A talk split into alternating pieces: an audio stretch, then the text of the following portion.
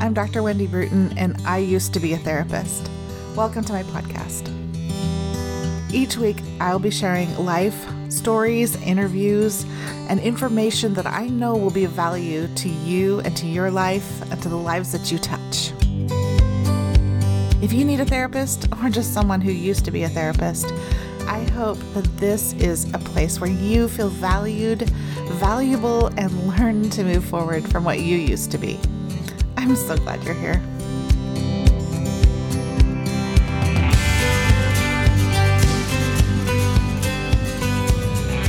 I am so excited to introduce my guest today.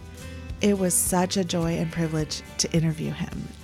Today, you get to hear an interview with Dr. Benjamin Perkus, who is the creator of a therapeutic process called the Aroma Freedom Technique. Dr. Perkus is a licensed psychologist who had a private practice for 20 years. A few years ago, when he decided to combine his love of essential oils with the principles of energy psychology, he created a brand new process called the Aroma Freedom Technique. This process was shown to be so effective that he left his practice and created an online certification program that to date has trained over 800 practitioners in 49 states and 23 countries. Dr. Perkus has been married for 19 years. He lives on seven acres in upstate New York with his wife, his 16 year old daughter, and two cats. He has been an advocate for essential oils, specifically Young Living essential oils for emotional regulation since 2001. So hear me, whether or not you use essential oils, you will want to hear this interview. I was first introduced to Dr. Perkus's work when I was doing some research with students.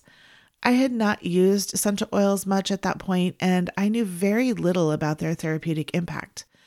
My friend Sue gave me his book, The Aroma Freedom Technique. After reading it, I decided to try adding oils to our interventions during therapy. We found significant differences in the outcomes of clients when we introduced oils to our sessions. His book was a catalyst for me to start my own journey, learning how essential oils work in our brains and our bodies to regulate our emotions. And they really regulate all our body systems. His book was also an inspiration for me to write my own book. Last year, I had the privilege of going through Dr. Perkus's certification program, and I became a certified aroma freedom practitioner. And for you therapists out there, this was a very serious venture. It was a 12 week program with weekly trainings and weekly mentoring groups, a significant amount of practice that's required, written tests. It was the works. It is serious and sciency and so effective. I now use this technique in my business and transitional coaching practice all the time. I have seen amazing things happen. It still surprises me.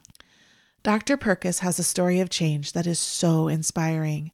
I am really glad you get a chance to hear it.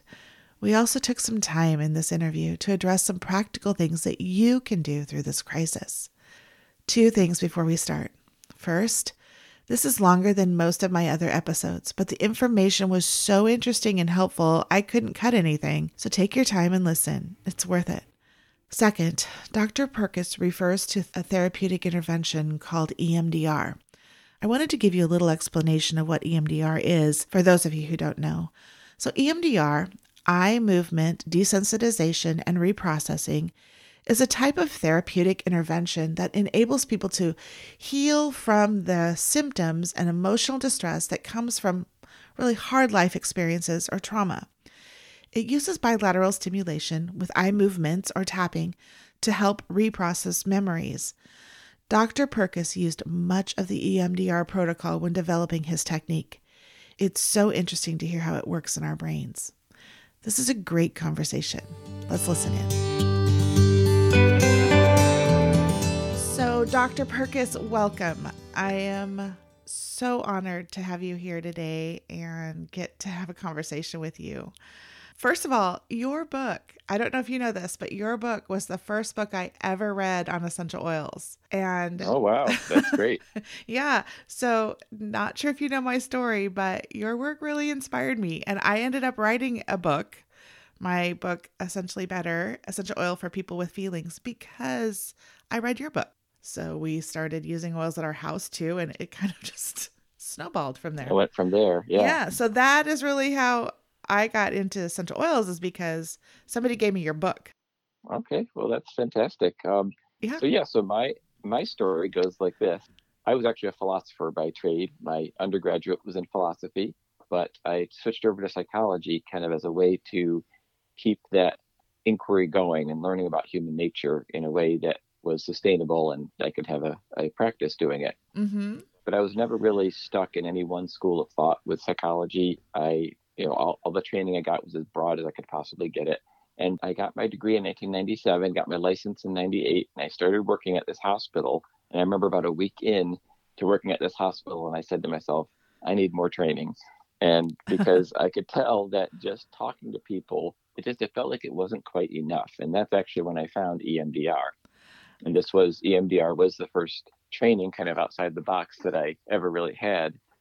Yeah, so EMDR training, I got EMDR trained over 20 years ago, early on in my career, and I started using it.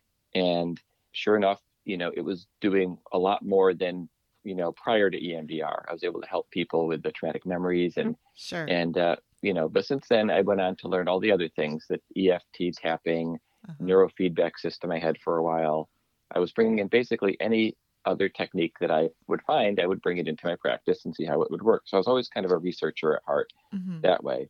And then in about 2001, my wife and I discovered essential oils. We went to a class on Young Living oils, started using them just for more just physical things for, you know, backache, neck ache, shoulders, stomach, things like that. Right. And so for many years, we kind of had this essential oil practice where we would teach people how to use the oils and, you know, kind of a business built up around us doing that. We weren't really trying to have one, but it kind of happened. And, and, uh, but then, then it seemed like I was kind of living a dual life because I had my psychology practice by day, which I loved. And I felt like this was really my purpose was to be helping people, you know, discover themselves in this way. And I had my oils business, which I also loved. And I didn't really want to get rid of either. And I remember speaking with one of my mentors, and I said to her, I explained the situation. I felt like I was torn, like I was riding two horses, and I didn't couldn't really toss one of them out. And thought about it for a minute, and she said, "Well, you have to create a tool. If you create a tool, then others can replicate what you do." And that's really where kind of one of the seeds got planted for what would then become this book.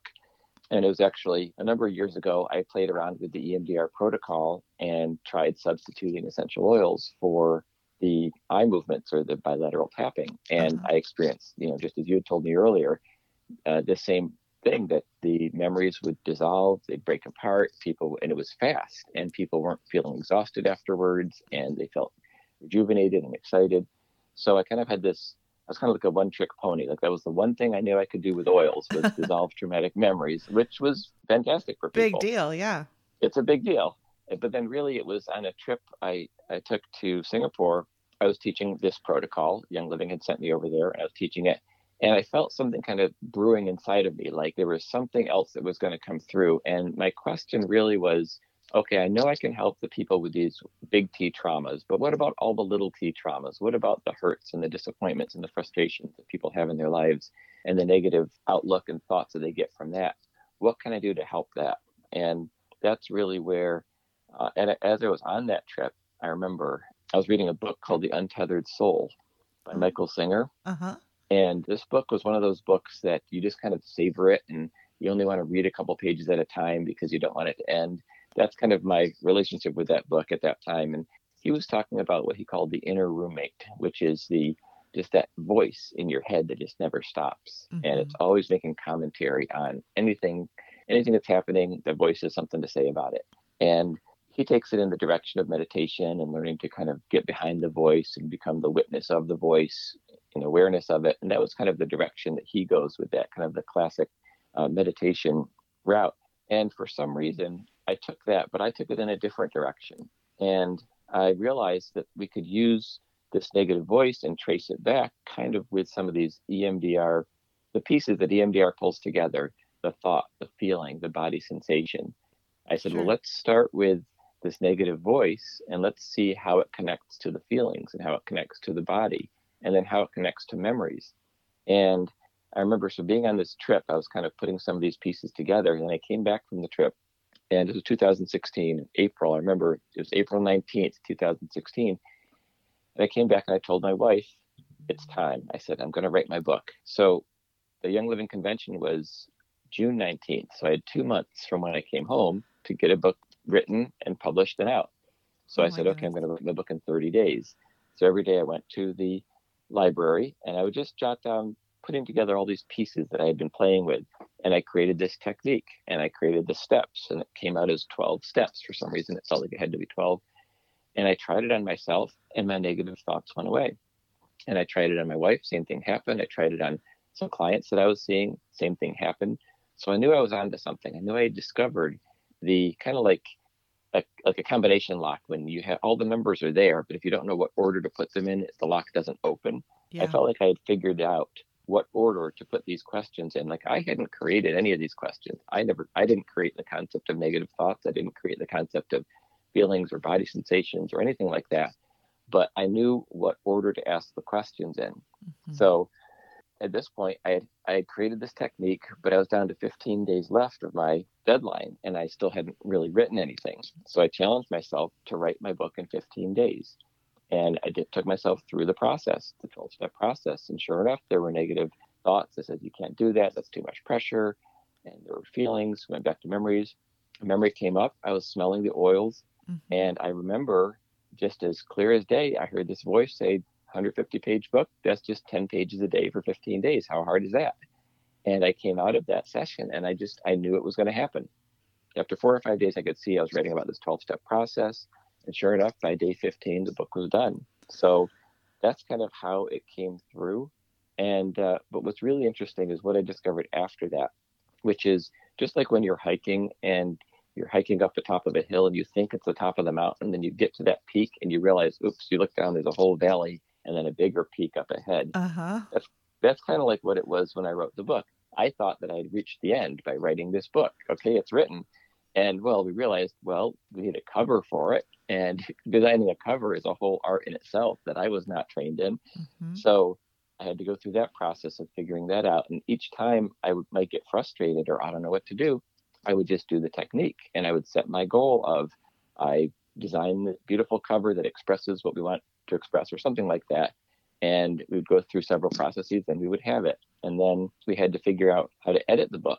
As it turned out, a good friend that was living next to us where we were living at the time, she said to us, Oh, I used to be an editor. So she came over every day and we literally gave ourselves three days to edit this book because it had to get it had to get to the printer so that it could get printed in time for the convention. And having a hard deadline, you know, as I'm sure many people discovered, is really important mm-hmm. for getting things done. And we need that pressure, I think, to do it. And I think that's okay. So she would come over and we worked on editing the book and going through every line and talking things through. And I remember on about day two, I told her, I said, I'm sorry, but my brain just shut down. I can't think. I don't know what to do. So I took a little walk, but I was smart enough to bring my oils with me. And as I'm walking, I'm thinking, well, maybe it's emotional. So I took myself through my process, the aroma freedom. And as I was doing it, at one point, a memory popped up that I hadn't thought of in 30 years. And that memory was of a time when I was in high school and I was set to run the one mile race. And I just started sprinting. And I'd never run a one mile race before. And after the first lap, I was ahead of everybody. And I thought, I'm going to win this race. I'm the greatest runner ever. And I wasn't that great of a runner, really. And after the second lap, I was still ahead. But then eventually my legs failed on me because you can't sprint for a mile. At least I couldn't. And so I ended up losing the race. And I mean, at that time, I didn't think it was terribly traumatic. But as I'm doing this session now, 30 years later, I'm doing this session, this memory pops in, I'm breathing the oils into it. I realize there's a negative voice that says, You're not strong enough to finish. Mm.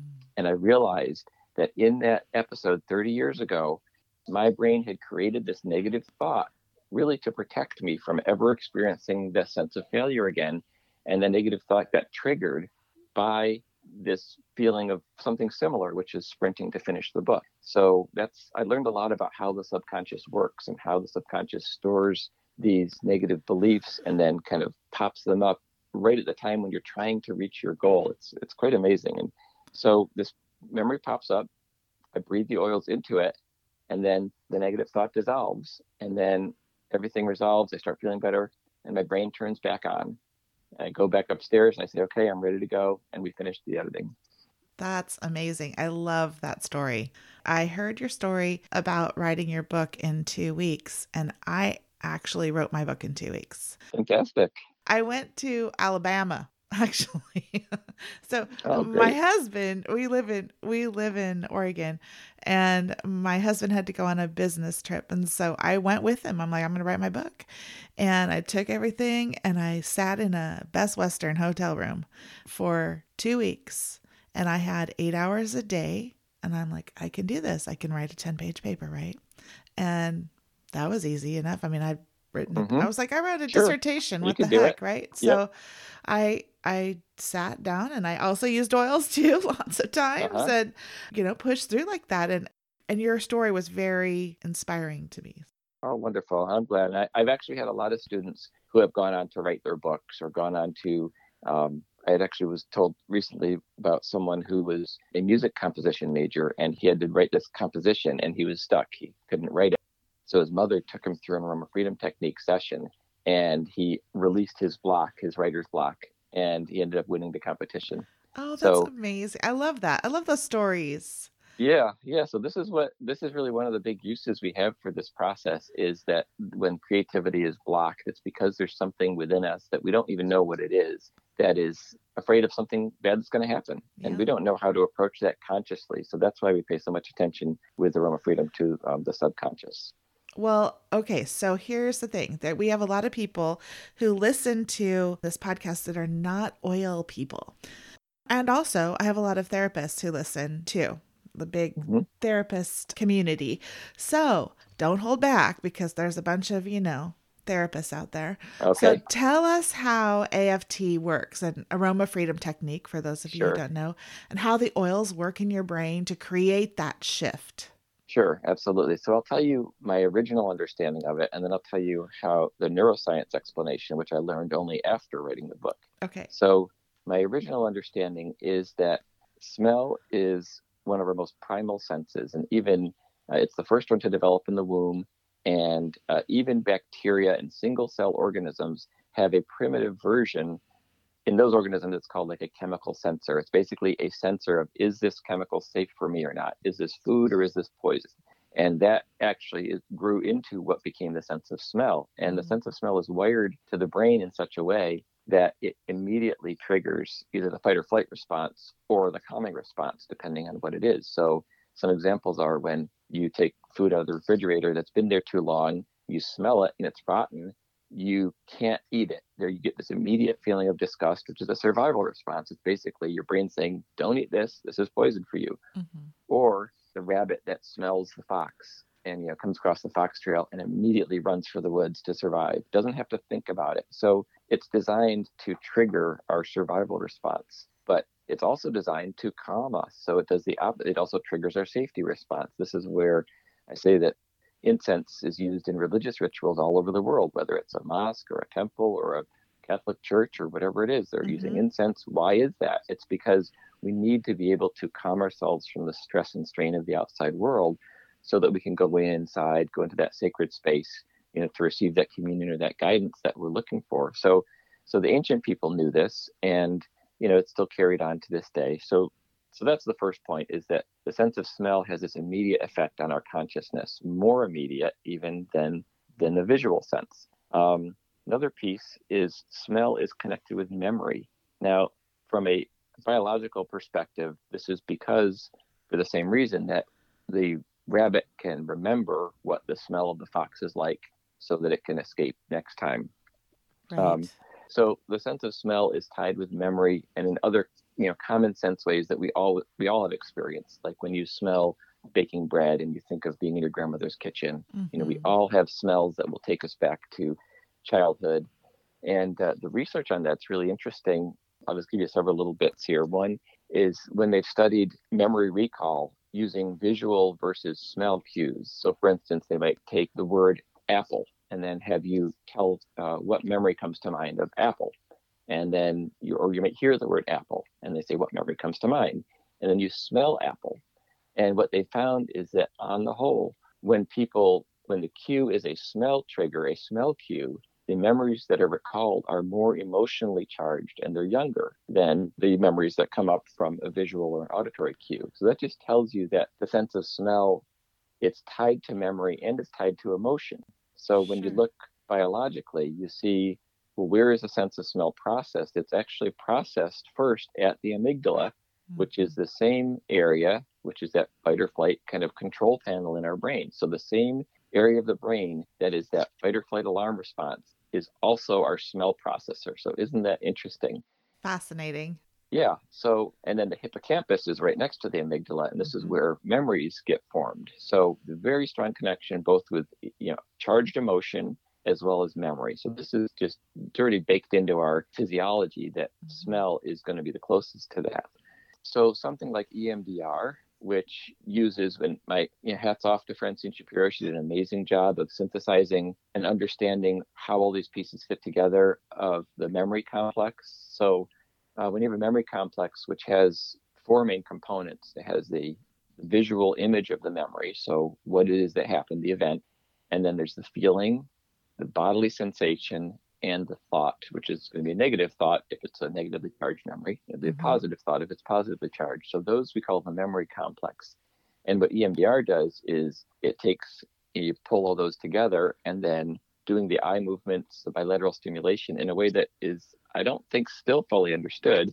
It seems to be like a pattern interrupt. It kind of interrupts this this complex. Um, but EMDR can take some time, and people often feel like kind of they got hit with a Mack truck, you know, because they had to really like process through it. Sure. And what people find with aroma freedom is you do the same thing, but you bring the certain smells in, you know, the very calming smells, which I can get to in a minute of what those are. Mm-hmm. And it just seems like the memory complex dissolves. So rather than it being broken apart bit by bit through this, you might call a higher cortical function. So the bilateral stimulation is kind of a higher cortical function pattern interrupt of the memory complex with the sense of smell, it's almost like it's coming from underneath. It's coming from those primal areas to dissolve it. The, the layman's way that I used to say it was that we can only really feel one thing at a time. And so when you have this memory pulled up with the feeling in the body and everything, you feel this certain way. And then you bring the, the oil in, you have to feel something different. You can't help it. This is the whole point of why it's irresistible. When you smell that rotten food, you have to feel disgusted. You can't help it. So same thing with this. If you smell something really calming, you have to calm down on some level. So what happens is the brain kind of gets this confusion because, well, wait a minute, I'm looking at this memory, but now I actually don't feel bad when I look at this memory. So your brain has to do a whole reboot and say, well, wait a minute. Well, I guess I guess that memory isn't happening anymore. I'm safe. I guess I don't have to be emotionally charged. So sure. on a kind of lay, on a layman's term, we say that we're replacing the feeling that the that the memory was generating with a new feeling, and that interrupts the pattern. Now, about a year after writing the book, and of course, I wrote the book, it took off within the essential oil community. You know, the people that they already get it, they understand oils, they love oils. So for sure. them, there was no leap, and they just wanted to know another way to use it, and they discovered how how amazing they felt using it. So it took off, and I had a certification program. I was certifying people all over the world in this process. And about a year after that, I get a call from a chiropractor who says to me, You know what you're doing is memory reconsolidation. And I said, What's that? I had never heard the term. He said, Well, there's a whole line of research going back to 2004 or so that is looking not just in humans, but in crabs and rats and cats and all these different species, that there are specific things that happen that actually allow the memories to reconsolidate. So, what that means is that when we first create a memory, there's something called memory consolidation. So this is like, for instance, when you study for a test and then an hour later you review your notes, that's called consolidation. By repetition, your brain kind of rehearses and repeats until a memory is stable. The same is true, you know, you see your aunt and then, you know, a week later you see her again. It kind of consolidates. You remember what she looks like. So consolidation is well understood, but reconsolidation is what happens when we have an emotionally charged memory. When we think of that memory along with the feeling and emotion and bodily sensation with it, the neurons that are holding this memory together actually they disconnect briefly and they become labile, they become open to refiguring themselves. Yeah. And and this is actually a a good thing and it's an everyday phenomenon. So for instance, I'll give you an example if you uh, let's say you meet someone and you're thinking his name is Bob, and then you meet him again and uh, you say hi Bob, he says oh it's Brian. Like, oh right, okay Brian. So what happened there? So you had a memory that it was Bob. Okay, that memory wasn't actually accurate though. So you meet him again, he corrects you, and so your brain has to be able to rewire. If your brain could never rewire, then you could never unlearn information that's not relevant anymore. So your memory has to mm-hmm. reconsolidate around the new information. So here's where it gets interesting in psychotherapy. And there's a brilliant researcher named Bruce Ecker, and he has some colleagues, and he's developed and kind of he wrote a book on that explains memory reconsolidation in psychotherapy. But looking at the research, what they discovered was that the brain actually becomes open to rewriting those memories for a period of about five hours. So during this five hour window, and it's stable across species, chemically something happens to the neurons when a memory is pulled up, there's this five hour window where it's looking for new information that is going to disprove or confirm the memory. And so, if, like in the case of Bob, oh no, it's not Bob, it's Brian, the neurons reform under Brian. Okay. Now, if you say Bob, it says, yeah, Bob, there's no new information there. So the memory relocks in as Bob. So imagine now what happens in a memory of, let's say, a child has a memory of being abused. And so you're at that memory and there's and there's maybe the feeling of uh, fear. And there's all the fear hormones and they're feeling it in their belly. And there's the picture that's the frightening picture okay? So that memory when you activate that memory the neurons actually are become unlocked. And there's a five hour window where if there's new information then the nervous system will rewire in a new way if there's no new information then it just relocks this is why sometimes therapy, when it's done wrong, can make people worse. Because yeah. if you just start talking about trauma over and over and over, all that's doing is it's reconfirming the same stuff with the same outcome and the same pain. So you got to be careful with that of just, you know, talking about negative things over and over without anything new happening. So, but the good news is that if you can provide some new insight, new information. So in traditional therapy, what might happen is they're talking about the memory and you're able to kind of maybe access an adult self that could look back and say, well, you know, you understand you're safe now, or you can see what was happening, or why it happened, or it's not your fault. Like you can kind of work to rewire some of these things. And this is where, when therapy does work for these things, it's because you're slowly reconsolidating that memory and creating new meaning. Well, but mm-hmm. what we found with Aroma Freedom and why it works so fast and why therapists just can't believe how fast it works, it's because when you're at that memory, and if it's emotionally charged and you're feeling the emotion, so the neurons are unlocked, the essential oil, the sense of smell, is the new information. It's the new information that is telling the person this memory is actually okay. I can actually think of this memory, which by the way doesn't exist except in my brain. It doesn't not like it exists somewhere else. It exists in my brain. And so yeah. the oil provides this new information, which is basically information saying I'm safe information saying I'm calm, information saying I'm aware, I'm okay, I'm present. So this is why so quickly what'll happen is the memories just it just dissolves because the brain is literally rewiring and saying, okay, so that memory actually feels okay now. So that means my thoughts are okay now. And then once the negative thoughts dissolve, then spontaneously there's some new information that comes in. And this is what I like and also a little different than EMDR. EMDR also has the concept of the positive cognition, but they tend to find that cognition by asking the person to choose a positive cognition. What's the thought that you want to think about yourself or about the world instead, which is okay. But what I like about this AFT process is that we don't assume what it's going to be, and we find that it just spontaneously emerges after the negative thought is gone. There's this new belief that comes in. It could be something simple as, I got this, I'm safe, I can do this or it could be a more specific structured belief like now i know now i have the answer to my solution. You know now i know what i'm going to do to finish my book. Now i you know i know who i'm going to call. So you may get this access to wisdom that just kind of pops in once you've created space for it by clearing it out. So that's kind of a long answer but that's kind of the technical side of how and why this actually works. You know people think that aromatherapy is just kind of this woo woo oh isn't that nice and that it's calming it's way deeper than that if you do it properly yeah, it's really interesting. And I have seen it work over and over again, honestly. I'm very fascinated about how using specifically essential oils rather than nice smelling cookies, right? Mm-hmm.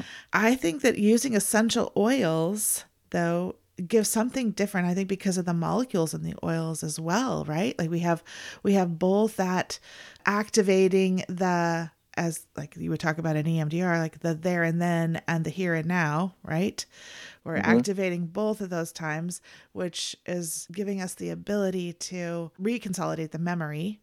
And yeah, well, let me explain a little bit about why we use essential oils instead of just any smell. Yeah, that'd be um, good. On the one hand, any smell would do something. So whenever you're bringing new information in, your your brain is going to take that into account. The reason we use the oils is there's several reasons. One, there is some research on several of the compounds in the oils. Like for instance, lavender oil is well known through you know for centuries as being a very calming oil and there's actually research on how it will affect the opioid receptors in the brain so similar to something like a xanax would so we know it has that calming effect apart from whatever smell it has. It also has a calming effect. So you kind of get this dual action when you use the oils. You get the smell of it, which is the part you're conscious of, but you also get the molecular action, which is happening more on a on a molecule basis as opposed to smell. Frankincense has a compound in it, incensole acetate, that will actually trigger the ion channels in the brain Mm-hmm. And vanilla oil, which is in the stress away that we use, yeah. um, that has been studied for its effect on dopamine and serotonin in the brain. So, uh, what I did is I took three very common oils and I combined them. And I said, well, let's use these in combination. These are you know, common oils that most people, that are interessential oils, they're going to have that in their kit. And combine them together. And that's where we get this kind of magical blend that I call the memory release blend. So, I'm not really an aromatherapist by training, and so I rely on you know the trained aromatherapists like you know Gary Young, who created the blends that we use. Sure. He really masterfully combined some oils. For instance, there's an oil we use called Inner Child that you know people smell it even without any prompting, and they smell it, and they all of a sudden recall a childhood memory. It's and I can't explain how that works. To me, that's that's beyond it's beyond fascinating. the scope of what I can do. You know, except we just know that there's this deep connection the other thing is just a, a word on safety is that uh, there are a lot of oils out there that they say that they're pure oils, but because of the labeling laws, they don't have to be pure. They could be synthetics. And with this process, you're putting oils in your palms and you're breathing the oils deeply, and it's going right up into your brain. And so uh, we don't want people breathing oils in that are synthetic or pesticides or they don't know where they came from. So that's why when you know in our standards that we do it, we use the Young Living oils, you know, not because we're trying to just sell everyone Young Living oils. It's more yeah. because we have a, a standard to uphold. And I know the process works using these oils because that's how it was developed. If you don't use those oils, I, I don't know how it's going to work. So so that's why we use those specific oils, both for the smell side and for the molecular action. Great. Thank you very much for explaining that. That was very helpful. Okay, I want to come back to AFT in a little bit, but okay. so far this podcast has been about big life changes. Mm-hmm. And mm-hmm. I imagine you've gone through some big life changes and career changes yes, because of this. So, yes, um, certainly different than you would have expected, I suppose. So, tell us a little bit about that journey. Sure, absolutely. So, I had been a private practice psychologist for about 20 years, and I had just an office built on the front of my house. So I would see one client after the next that way, like like many psychologists. And when I created this technique, and it basically it took off, like I said, within the oils community because they already believed in this sort of thing and, and they were open to it. Sure. But also it took off online and it took off as a remote type of a treatment that I could do. So for instance, I had a someone who hired me to do a Zoom call with a number of her team members. And so she got told of my books, passed them around, they read the book, they hopped on the Zoom call, they all had the oils. I took them through the process and they all had this phenomenal result. And then a few days later, I did it with a group in Singapore. They were in Singapore, I was in New York, same thing, phenomenal result. So that's when I realized that this could be done remotely and by doing it in groups i could impact way more people multiples of people compared to one at a time. So that's that's when i knew that this could help so many more people and this could truly be this duplication of myself beyond the consulting room. So basically as the certification program took off and i realized well i didn't have to see clients in one particular location i shifted gears. And this is you know i talked to my wife and daughter about it. We had been wanting to travel and move for a while. So when this came through we decided to, you know, pack up our bags and and move out west. So we, uh, you know, hopped in a U-Haul and started driving and went out west, lived in Utah, then out in California. And we're from upstate New York. But at that point, you know, so I had let go of my clients and, you know, I had been accepting insurance and everything like that. I let go all of all that. So this is kind of this big moment that I'm sure any of the therapists that are listening that think about doing something like that of, you know, they want to kind of get out of that one client at a time, you know, insurance based thing and do something different you know there's that moment and i know you'd asked me to speak about this you know the Yeah, moment when the i when i knew uh, and i was thinking about this it- when i was thinking about this call and um, i remember the way it worked when we were driving out to utah is my wife and daughter were in the van and they were a day ahead of me and i was in the in the u-haul driving myself. In the meantime i had just set up this online business basically this certification and i was selling my books and i was doing some online webinars and things like that. And I had I had it set up so that there was a little like help icon on the website if somebody wanted help, and it would go to my phone. So I'm driving along in Nebraska, and my phone pings. So I pull the U-Haul off, and to see you know who's on the I'm on the side of the road, and there's somebody online with me chatting with me, you know about how she's a therapist and she's so excited about certification and when's the next one going to be and how's this all going to happen. And I was just in that U-Haul, you know, talking about just, you know, chatting, you know, chatting about a technique that didn't even exist a few months ago, and and someone asking how she could get trained from who knows where she was calling from, and that's kind of like this moment when I realized that everything had changed, and it was, I was kind of playing on a different stage now, and it was more of a, and because of the internet, it lets it be a global stage, and that's true really for anyone who can find a way to take what they've learned and and translate it into something that could help people anywhere. But yeah, that was kind of a a, a decisive moment for me. I said, moment. okay, yeah, uh, Specific things time. are going to be different. Yep. Oh, oh my goodness. So I know that there has to have been really hard things in the change too. What has been maybe the hardest thing? Have you thought of that? Yeah. So, I mean, I would say for me, the journey really, because it's such a different, and it's still an, it's an evolving landscape. You Mm, know, the four years ago when I, almost four years ago when this all started to now, even technology has changed since Sure. then. And so for me, it was really like finding the platform to land on, finding the, the websites, the servers, the ways of interacting, the ways of doing business online. You know, went through a period when I had I had one website where I was selling the books, but that wasn't really good for doing my courses. So I had a different website for doing my courses. Now I have two websites. And then probably the, one of the hardest parts of this journey was I ended up, you know, we looked around, we found this course management software that we thought could do everything.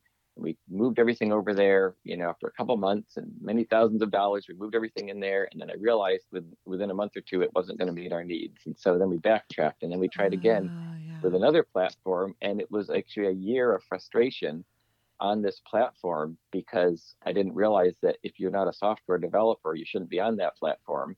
And and there was, you know, so then there's customer service issues that came in, which I never had when I I never had customer service issues when I was seeing one client at a time. no. But now when there's thousands of people interacting with me and where's my book and where's this and I can't log in, you know, all of these levels of of problems that you know, I wasn't really prepared to handle, so I had to kind of learn. I had to, you know, take that fast track of, you know, how to how to meet people's needs in a different way and how to problem solve, you know, in things that are really beyond my expertise. You know, if they want to ask me how to process emotions, I I'm your man for that. But if they want to ask me, you know, how do I do this other technical thing? So I would say that, you know, for me the biggest challenge was really more, you know, finding the platforms that would meet my needs because I didn't know what my needs were in the beginning. Sure. And did you have to bring people around you that you maybe ha- didn't have to do before to help Absolutely. with that? Yeah. Yep, and and that's been a process. You know, I brought some people, I brought some of my students in early on to help with administrating things, but then that wasn't really their life dream either. So you know, they would be helping me for a while, and then they realize what they really want to go do, and so then it falls back on me. And so I and I had different consultants come in, and so yeah, so there's definitely been some turnover of people coming in, and you know, finding that team. You know, and then there's people who you think are right for the team, and they're not really. So Mhm. yeah, I would say when you're wanting to build or when you know the universe is building something through you that's bigger than you, you know, knowing how to interact with and engage a team is is super important. Sure, it's quite a process. And I'm sure this is a whole John Maxwell thing, right? You're risking things and you fail, and then you evaluate it and you change, and then you re-enter. Right. So yeah, absolutely. Yeah. yeah the, the, and the bigger the bigger you go, the bigger the bigger failures you're going to have, and the bigger chance that you might step on someone might get hurt, or their expectations might not be met, or you know there might be. I mean, unfortunately, I haven't had big fails like lawsuits or anything like that, but you know, but there's definitely been those periods where you know uncomfortable feelings, but because you know different expectations and absolutely. Sure. So you wrote a book, and from then on, so much of life changed for you. Mm-hmm. You started a certification program. You kind of became a big deal in the essential oil world. And mm-hmm. really, it's impacted so many people. I always want to ask people who've accomplished so much like that what is the accomplishment that you are most proud of? Really, you know, it's about honoring what was coming up in me.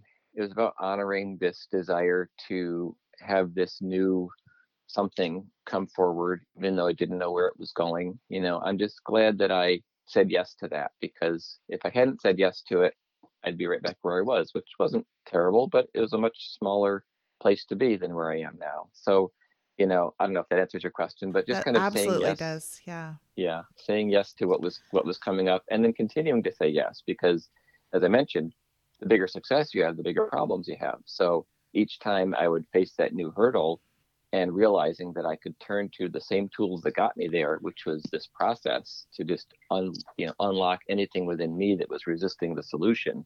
That's what I'm the most excited about having created. Is not just a specific process that you use once, but something that you can take with you and you use throughout your life to just keep you on the path and to keep um, evolving. Yeah, and it's a journey that you're on, and you keep you keep choosing to be on that journey. Yep. So, what is something that you learned through this journey that you would not have learned any other way? Oh gosh, um, I guess a way to say it is I I learned that the world is a big playground, and it really responds to your goals and intentions. And that when you're when you're ready to break free, when you're ready to try something new, and you put it out to the world, and then you clear out anything in you that's blocking it, then the world's going to respond. And when the world responds, that gives you kind of this this dance that you can do. And so that's something that I learned, and um, that's something that you know my clients have learned, and and even my my daughter, who's 16 years old, she uh, she used this process to manifest a boyfriend, and uh, so she has a she spoke with me on stage last week, and she shared that story. She had everyone in stitches. Oh, I love that. I, I think I watched that on Facebook or something like that. That was mm-hmm. fabulous. Mm-hmm. So, speaking of your daughter, starting something like this has to impact relationships, right? Your marriage, your family, friendships. What did it do for yours? Yeah, I mean, I would say at first it was all positive because this kind of by being able to do this virtually, it really opened up the opportunity for us to travel, which we had wanted to do. So we had all these adventures, and you know, we're a close family. It's just my wife and I and our daughter, and so we got to travel together and have these adventures. And um, and then what happened was about, yeah, I guess it was about a year into it or so. Uh, my wife really hadn't taken an interest in the business side of it in the beginning. It was kind of my baby. I created it. I was doing my certification. And at one point, she started to kind of ask some questions, and and because uh, we were starting to get big, and there were starting to be you know some more contentious things that are happening and bigger decisions. So she she got more involved and she really kind of acts as a consultant for me which is good and bad as any married person will tell you. of course. You know um, your spouse's opinion is uh, you know as even when they're right or maybe especially when they're right um, that can be a challenge because then it goes from you know it's hard to have a just a strictly business relationship about it because there's also in any relationship there's a power relationship. And you know i used to be able to i made all the decisions for this business and i basically did what i wanted. If i right. had an idea for a webinar i could pop it up that day and start doing it.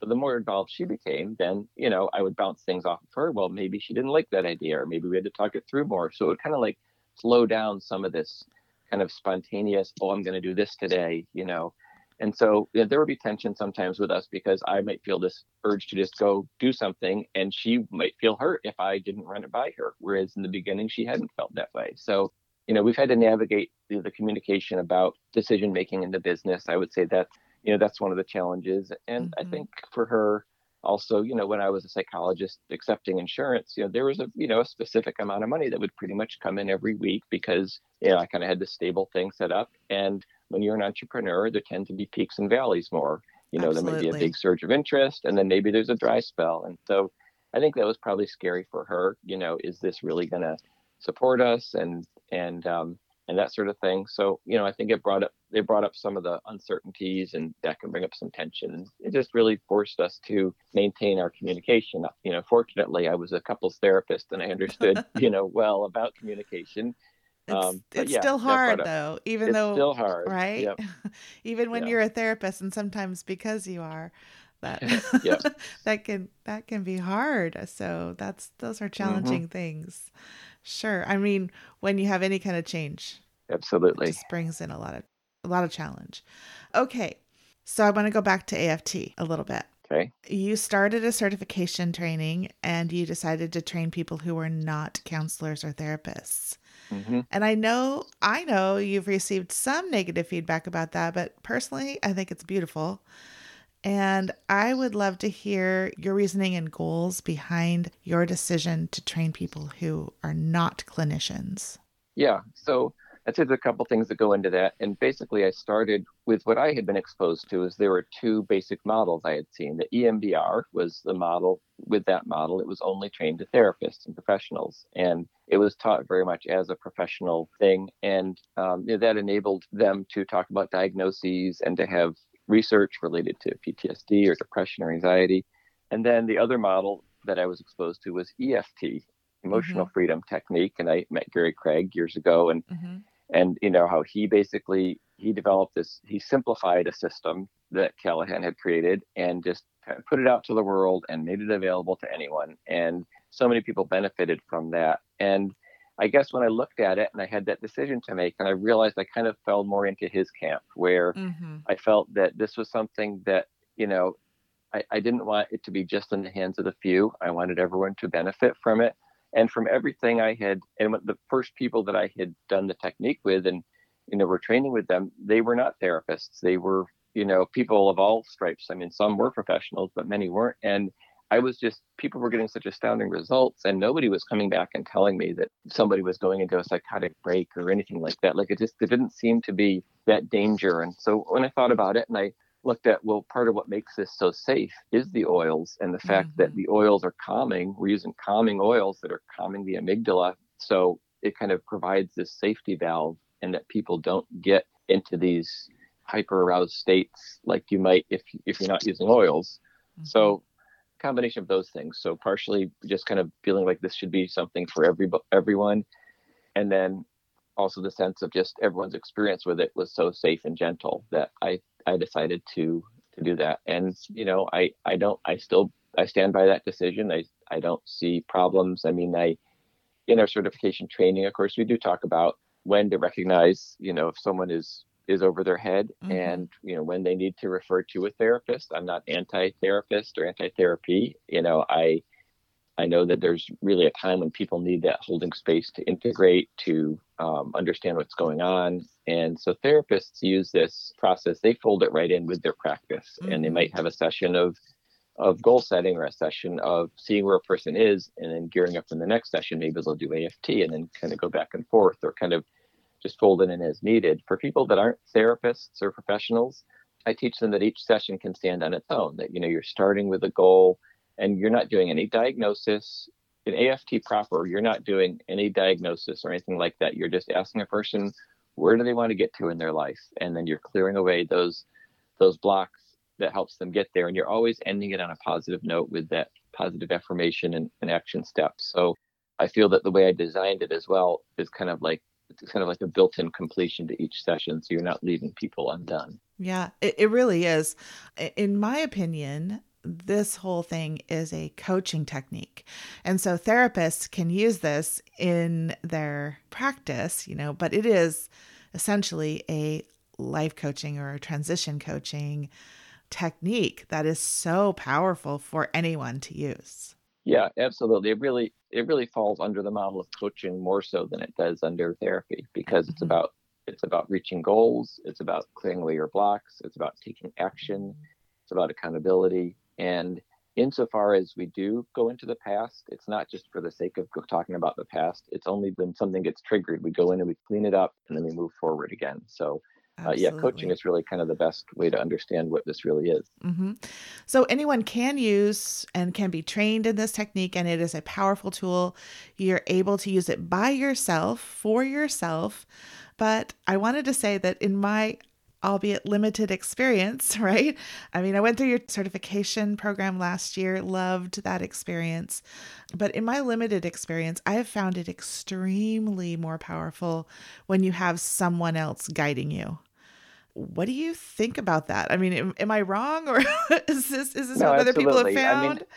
No, no, no. I'll, I'll, I'll even have someone guide me through it once in a while. Obviously, I know the technique backward and forward. It's not that I don't know the technique. It's that you know when you have someone else guiding you, it allows you to just really drop in on the client side, drop into your feelings, drop into that unknown space where you kind of need to drop into the unknown before something new can come out. So I tell people that you know I want it to be understood as a self-care tool that you can use regularly. That you know after I created the technique, I was doing clearings on myself left and right, and I was clearing up stuff that, that I'd even worked on before using other techniques, and it was just clearing out in a different way. Mhm. But there, even with me, there were still times when I just needed someone to be that holding space that I could really drop in and get that result. So I believe the the most valuable is both. Is that when you, especially in the beginning, you know, when you're just learning it, it's it's hard sometimes to do it on yourself because you uh, you have to have all the you're looking at your script at the same time you're trying to be the client. So in the beginning, you know, we do lots of sessions where you're you're receiving uh, sessions. We encourage people to kind of find an AFT buddy to take them through it, or Yeah. you know, or go to a certified practitioner and and have some sessions done. But at the same time, you know, there is so much you can do on your own that I want people to feel empowered that way as well. I think that's great. Having a combination of those is fabulous, and I really appreciated that in the certification program that you do. Um, I would encourage everybody to go do that. I talked about that a little bit in the uh, intro, how like that certification program was surprising to me. It is no joke. Like, it's serious. I've been through certification programs as a therapist that were way less than that. It was it's no joke. It's very very well done. Well, thank you. I I'll, I'll just mention that you know the school that I went to, I got my um, graduate degree from Duquesne University, which was existential phenomenological at the time, and there was so much emphasis placed on therapist personal growth that you know when we would come in with our transcripts of our sessions, and we did a lot more looking at our own issues than we did looking at the client's issues, and that's kind of I think where I kind of developed this idea. So when you go through certification, you are digging into your own stuff and Mhm. having these clearings and um, and that's i think what enables people to be so so well able to help others Yeah. I think that's really true. I mean, I always tell therapists like you got to be smoking what you're selling. Like you seriously have to be smoking what you're selling or you're going to be of no use to anyone. Mhm. And so I love the ability to use this tool for yourself as well as with other people. Um, okay, let's get practical here. I Okay. wanted to talk a little bit about the situation that we are all in right now in the world with the corona scare and Mhm. all the changes we're experiencing. There is no limit to anxiety and fear and I imagine lots and lots of triggers being activated. So, tell us real quick how could AFT help with this? sure there's a few different ways so first of all uh, one of the little aft processes in the beginning there were just two techniques now there are five and one of them is we call the aroma reset and it's really just literally a 60 second reset that you can do using the same principles and it goes like this so anyone you know listening to this can can follow along and basically what you do at any given moment you just think about a situation that feels frustrating or overwhelming so in this case thinking about the world situation or thinking about a specific aspect of it like how am i going to pay my bills or am i going to get this or is grandma going to get this whatever those Mhm. things are you think about that and you name how you feel. This is so powerful. I talk about that in certification. We spend a lot of time on that. It's such a powerful skill, really, that everyone needs to develop. Naming how you feel. So you name how you feel, find the one word feeling sad, mm-hmm. afraid, anxious, terrified, hopeless, whatever it is. And then you identify where you feel that in your body, your head, your heart, your belly. And then identify what's the negative thought that goes with that. So I'll give an example. Let's say, you know, you just watched a newscast and they were describing how, you know, your lungs might fill up with fluid if you get this and you might choke to death. And so you think about that and you feel terrified. So where do you feel it in your body? You might feel your shoulders kind of hunching up, or you might feel something in the pit of your stomach. Okay, and then what's the negative thought is, oh my God, I'm gonna die. Mm-hmm. Okay. And then so you pull those things up and then you put your oils in your palm and you breathe the oils in to this whatever it is you're picturing whatever that mental image you got of whatever they were describing that's triggering all this feelings and if you do that for 15 30 seconds it's amazing what happens is that your shoulders start to relax your belly starts to calm down the negative thought starts to go away even the image starts to dissolve and you can just come back to center and then you can then you can take in that information from a more logical rational place mm-hmm. and then decide what to do about it so I encourage everyone to do resets. And this is a self care tool that you can do on yourself. Or if you're too freaked out, have someone else, have your spouse walk you through it. Okay, honey. Mm-hmm. So when you're picturing that, name that feeling and where do you feel it in your body and what's the thought and breathe the oil in. And, and I guarantee you're going to feel calmer. So that's the simplest technique that we have. Super helpful for people to do. It's really helpful to do with your kiddos too. Oh, kids love it. And kids, by the way, respond super fast to all of the aroma freedom techniques mm-hmm. because they're not carrying so much baggage. They can shift really, really quickly. So do yeah, keep yourself clear, keep your kids clear, your spouse. Mm-hmm. It's so helpful, so useful and practical. Thank you so much for for those tips. I know lots and lots of people will be doing that today. So, before I ask you my last three questions that I ask everybody, I want to give you a chance to tell everybody about what you're doing and how they can connect with you. Sure, absolutely. So, uh, connect through my website, which is just www.aromafreedom.com. And of course, there you can get the book, or I have a little collection of materials. You can get started to learn this technique yourself, try it on yourself, family, and friends. Two main things we have going on right now. One is a uh, the non-certification class, which is more just for lay people or for someone not the intensity of certification, but really for self growth and development. I have something called Six Weeks to Self Love. That's a class starting next week, and that is, uh, and depending on when people listen to this, you might find the replays on the website. But that's really where each week we go into a different pillar of self love, whether it's whether it's self esteem, self acceptance, self forgiveness, and each week we kind of dive into one of those and then we do an aroma freedom clearing. So you identify where in your life there's something for you to work on and you clear that out. So these online classes are a great way, whether you watch them live or watch the replay, you can still take yourself through the process. It's a great way just to do that self housekeeping and self clearing you can do. And then the other is the certification program, and that's ongoing. That's something that we've expanded it and evolved it over the past few years. It's comprehensive now. And so there's information on the website about that as well. I have a little video that explains in much more detail of all the pieces of it.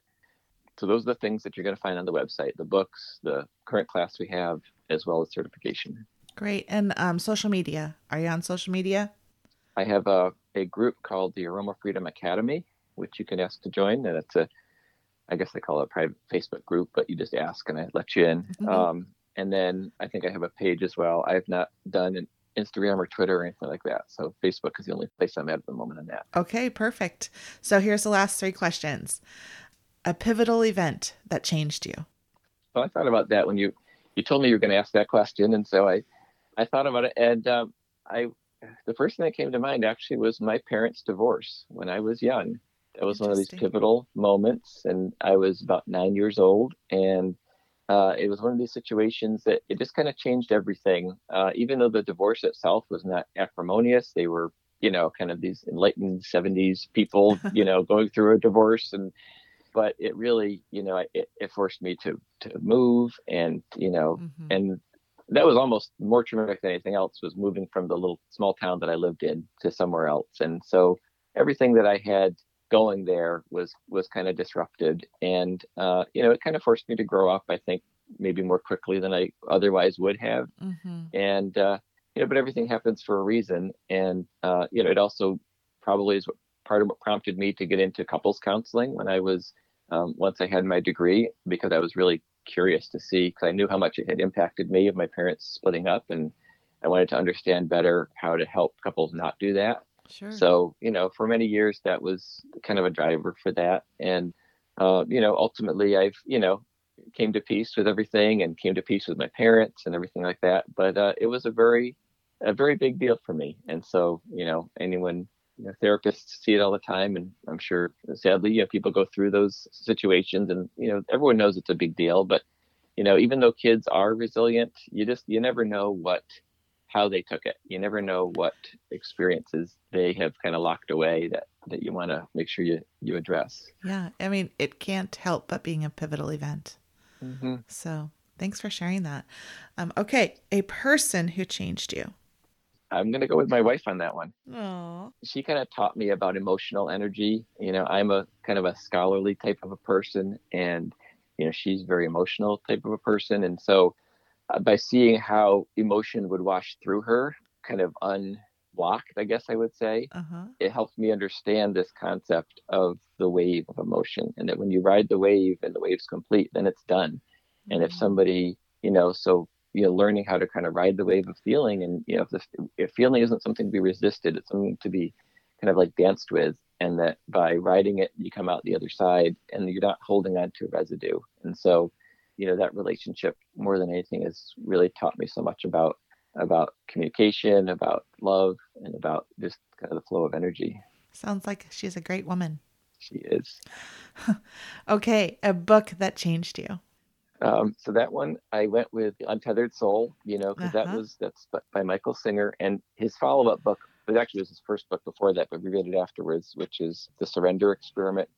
But they're both phenomenal books, and The Untethered Soul, it's like it came into my life at the right time to help me with this. Like this was like the capstone of 20 years of searching for what ended up becoming this technique. This was like kind of the last piece. And as I thought about this, there were I used to have a different favorite book. You know, when I was a philosophy student, it was Immanuel Kant's Prolegomena to Any Future Metaphysics, which is uh, wow, that's a big title. which is a big title, but for those of you who are philosophical, it was it was he was the first person to really grasp how ultimately how the structure of our mind affects reality, and that's what we're talking about here, and wow. and that's what whatever situation we're in, as hopeless as we think it may be, to realize that it's hopeless because we think it's hopeless and that that's a thought that can be changed you know and that's kind of just a good reminder for us. Well i'll put the link to both of those books in the show notes. Okay. Great. Thank you so much for joining us and for oh, my, oh my goodness like for all of the insight and wisdom and information. I hope everybody goes to get your book. It was a pivotal event in my life reading that book Oh, I'm so glad. well, my my pleasure, and uh, maybe we can do this again sometime. Thanks. I'd love to. Thanks again. Okay. Mm-hmm. Bye bye. What an honor it was for me to interview Dr. Perkus. There were so many things I learned. One of my favorites is the idea of memory reconsolidation. The idea that we can change the way we process our past. Our brains were created for us to change, to gain different perspectives and to learn or to relearn when we get new information. How beautiful and hopeful is that? We don't have to keep letting the things that hold us back keep us down. We can develop a new way of thinking about hard memories. We can clear out our negative thoughts and feelings and allow a positive perspective to emerge. I also loved his honesty and vulnerability on how he grew through challenges and his great accomplishments. He has been willing to not just say yes to risk, but even through challenges, he continues to choose to say yes to doing something big, to impacting the world for good. What are you saying yes to? What do you need to continue to say yes to right now in your life, even though it would be easier to just go back to the way things were? How will the world be a better place for someone if you keep saying yes? Two notes. For you therapists and coaches out there who are interested in learning maybe how to use this in your own practice, please let me know. Pop me a quick email by going to my website, essentiallybetterlife.com, and I'll get in touch. And for those of you out there who are interested in experiencing an AFT session for yourself, maybe you're feeling a little stuck in some way, maybe you need something to be cleared out so that you can move forward in your life you will be amazed at how effective it is. I have a link in my show notes to my website, and so go in there and reach out and email me, and I'll get back to you. Thanks again, Dr. Perkus, for joining me. Thank you, all of you, for joining us too today. Do something good for the world. Continue to say yes. I'm so glad you joined us. Make sure to subscribe so you can get all the episodes. And you can help support our podcast by clicking the support button in the show notes or going to our website, essentiallybetterlife.com. Follow me on social at Essentially Better Life and check out my website for all kinds of information on business and personal coaching, my book, and even some great stuff on essential oils. Thanks for listening. Blessings and be well, my friends.